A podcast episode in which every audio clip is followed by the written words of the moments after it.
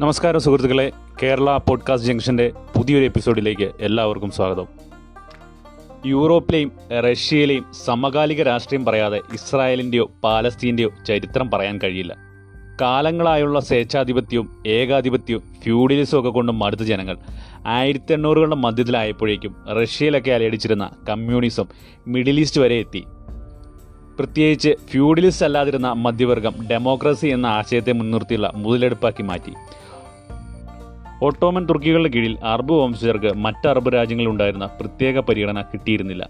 പ്രത്യേകിച്ച് അറബ് മുസ്ലിമുകൾക്ക്. ഇതോടെ വർഗവിവേചനത്തിനെതിരെ പലയിടത്തും ശബ്ദമുയർന്നു തുടങ്ങി. ഇത് ബ്രിട്ടീഷ് അധിനിവേശനത്തോടെ ശക്തിപ്പെടുകയും ചെയ്തു.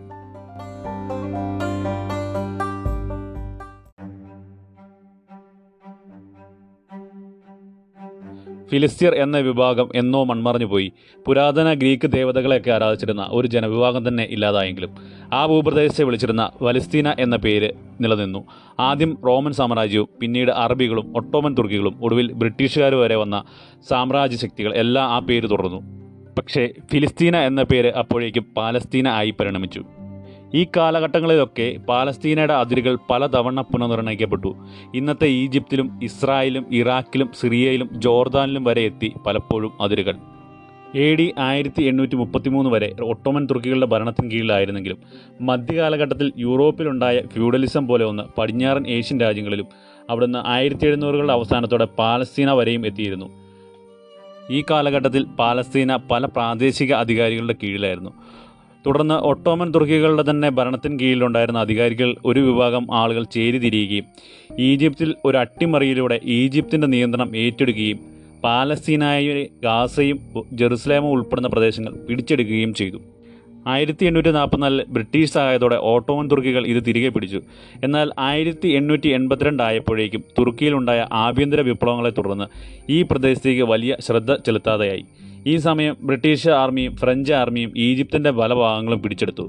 ഈജിപ്ത് സുൽത്താനുമായുമുള്ള ധാരണയിൽ പല ഭാഗങ്ങളും അവർ ഭരിച്ചു പോന്നു. ആയിരത്തി തൊള്ളായിരത്തി പതിനാലിലെ ഒന്നാം ലോകമഹായുദ്ധത്തോടെ ഈജിപ്ത് പൂർണമായി ബ്രിട്ടീഷുകാർ പിടിച്ചെടുത്തു.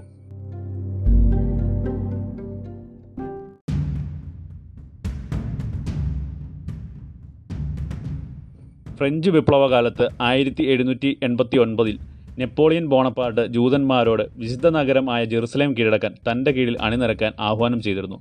ജൂതന്മാർക്ക് ഫ്രാൻസിൽ മതസ്വാതന്ത്ര്യവും വാഗ്ദാനം ചെയ്തു. പല യൂറോപ്യൻ രാജ്യങ്ങളും ഇതിനെ സ്വാഗതം ചെയ്തെങ്കിലും റോമ സാമ്രാജ്യം മാത്രം ക്രിസ്തുവിന്റെ കൊലയാളികൾ എന്ന നിലയിൽ ഒരു തരത്തിലും ജൂതന്മാരെ അംഗീകരിക്കാൻ തയ്യാറായില്ല.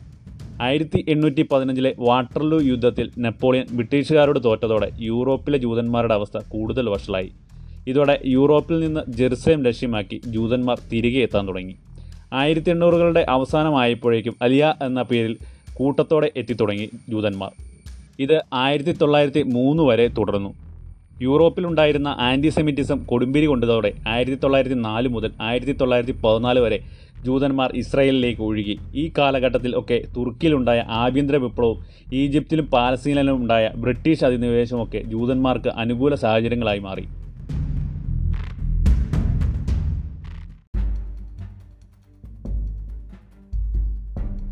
പാലസ്തീൻ ജനത എന്ന് അവകാശപ്പെടുന്ന അറബ് ജനതയും ഓരോ സാമ്രാജ്യ ശക്തിയുടെയും കാലഘട്ടത്തിൽ കുടിയേറി വന്ന ഓട്ടോമൻ തുർക്കികളും അർമേനിയൻ ക്രിസ്ത്യൻസും സിറിയൻ ക്രിസ്ത്യൻസും ഇറാഖി സിറിയൻ മുസ്ലിംസും ഒക്കെ ചേരുന്ന ഒരു കൂട്ടം ജനങ്ങൾ അധിവസിക്കുന്ന ഭൂപ്രദേശത്തേക്ക് കൂട്ടമായി എത്തിച്ചേർന്ന ജൂത ജനത ഒരു സ്വതന്ത്ര രാജ്യം ഒരു ജനാധിപത്യ രാജ്യം സൃഷ്ടിക്കാൻ ശ്രമിക്കുന്നു എന്നൊക്കെ അറിഞ്ഞപ്പോൾ അറബ് ജനതയിലുണ്ടായ വിവേചന വികാരം ചെറുതൊന്നുമല്ല.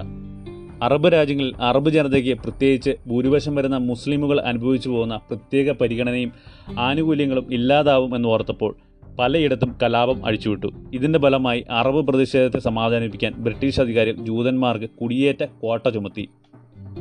ആയിരത്തി തൊള്ളായിരത്തി ഇരുപത് മുതൽ ആയിരം പൗണ്ടിലധികം പണമുള്ളവർക്ക് മാത്രമാക്കി ഇസ്രായേലിലേക്ക് പ്രവേശനം.